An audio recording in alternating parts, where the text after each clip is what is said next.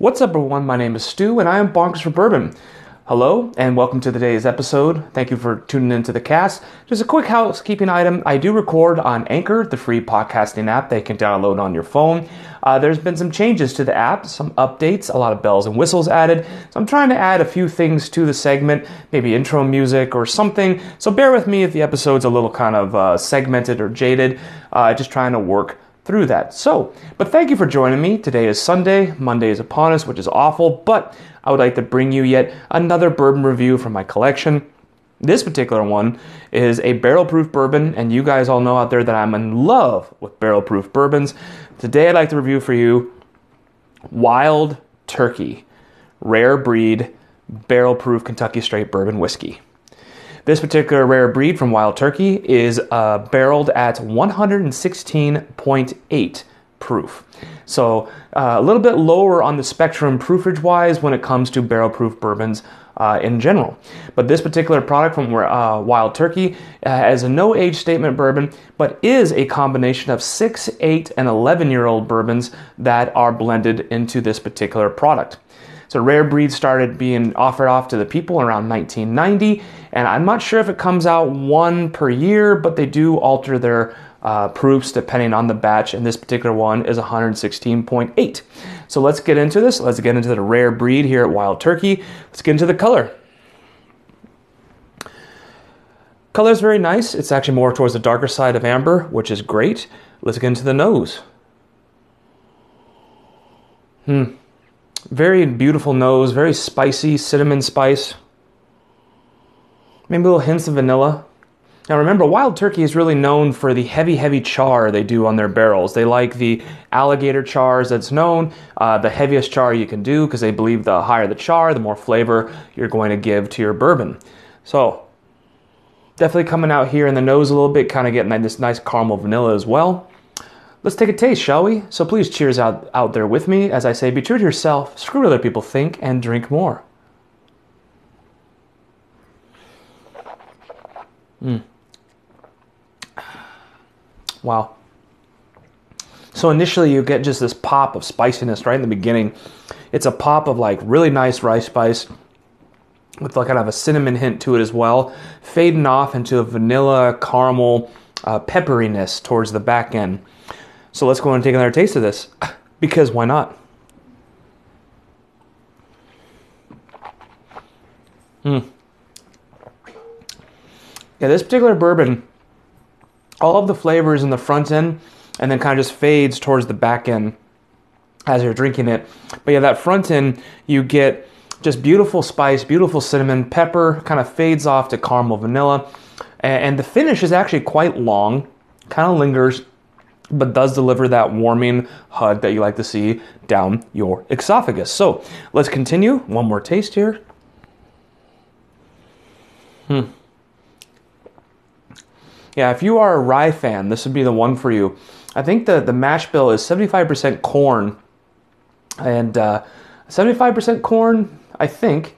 Maybe uh, 10 to 13% rye, the rest being malted barley. I think 12% malted barley uh, is what I could remember. So uh, one of the perks uh, that Anchor updated is they don't cut you off at five minutes anymore, so the segments should not be broken up, knock on wood, as I can just move on and continue and say, of course, I like to review bourbons neat, but also with water added, so I will be adding the Old Limestone Mixing Water, the official companion of Kentucky Bourbon, limestone filtered. Pick up a bottle of yours. They come in one liter bottle, bottles on Amazon.com for about $4.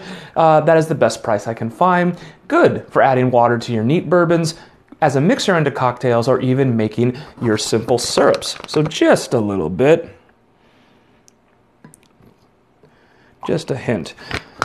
Now I'm curious to see how the water kind of reacts because it's already kind of a spicier bourbon. I'm trying to see if the water really adds to that spiciness or detracts from it, and how it's going to proof down already kind of a lower proof, barrel proof bourbon. It's a lot of proofs in that. So let's get into the nose this time with water. So water is definitely kind of taking everything down a notch, just making it a little more subtle, but the nose is pretty similar to what it was, just a little more subtle. Yep. So let's go and get a taste of rare breed, this time with water added.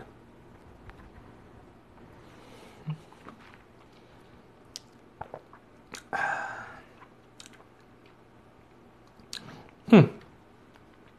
So the water does cut the spice down a little bit, but what I've noticed is towards the back end, it just gives it a little more stringency, a little more acetone uh, vibe towards the back end, which was a little harsh on the taste buds. So let me go ahead and uh, kill the glass here.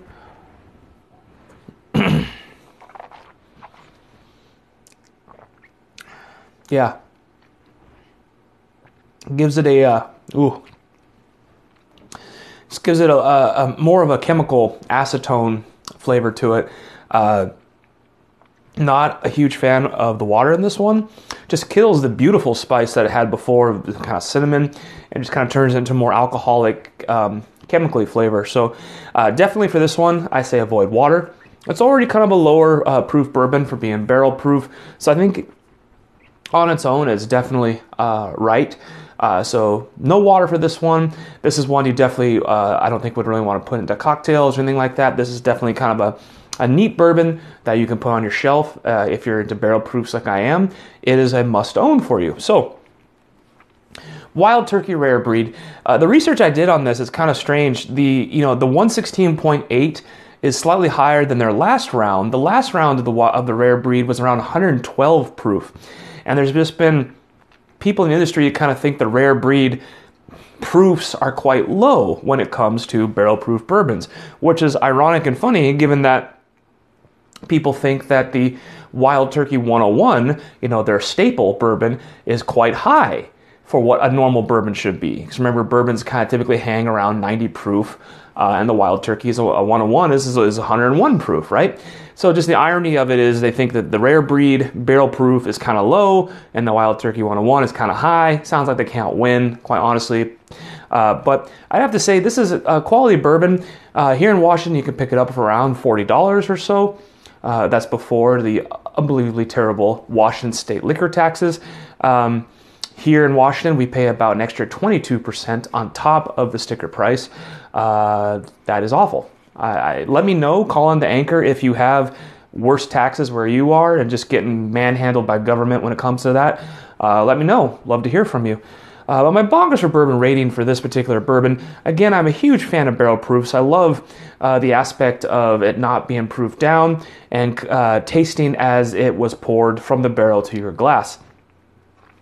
But when it comes to barrel proofs, it's a little bit lower on my favorite spectrum when it comes to other barrel proofs that I've tried, like for example the Elijah Craig or the E.H. Taylor or any uh, of the others that I've had. So my rating for this value, I'm giving this a value of a solid C. You know, value wise, I think it is a little high priced, uh, especially compared to other ones, like I said, like maybe George George Stagg Jr. Uh, or Elijah Craig. Um, flavor wise, so a C for value. Flavor, I'm giving this a solid B. Uh, B for me is kind of right in the middle of the pack when it comes to barrel proofs or so. And I think a B uh, for the flavor rating is acceptable. So I say a C for value, B for flavor. Pick up a bottle of yours and see what you think. For me personally, I just think Wild Turkey goes a little above and beyond on the spice factor. It is a higher rye, and then uh, that extra char they add to the barrel is just sometimes uh, agrees with me and sometimes doesn't agree with me.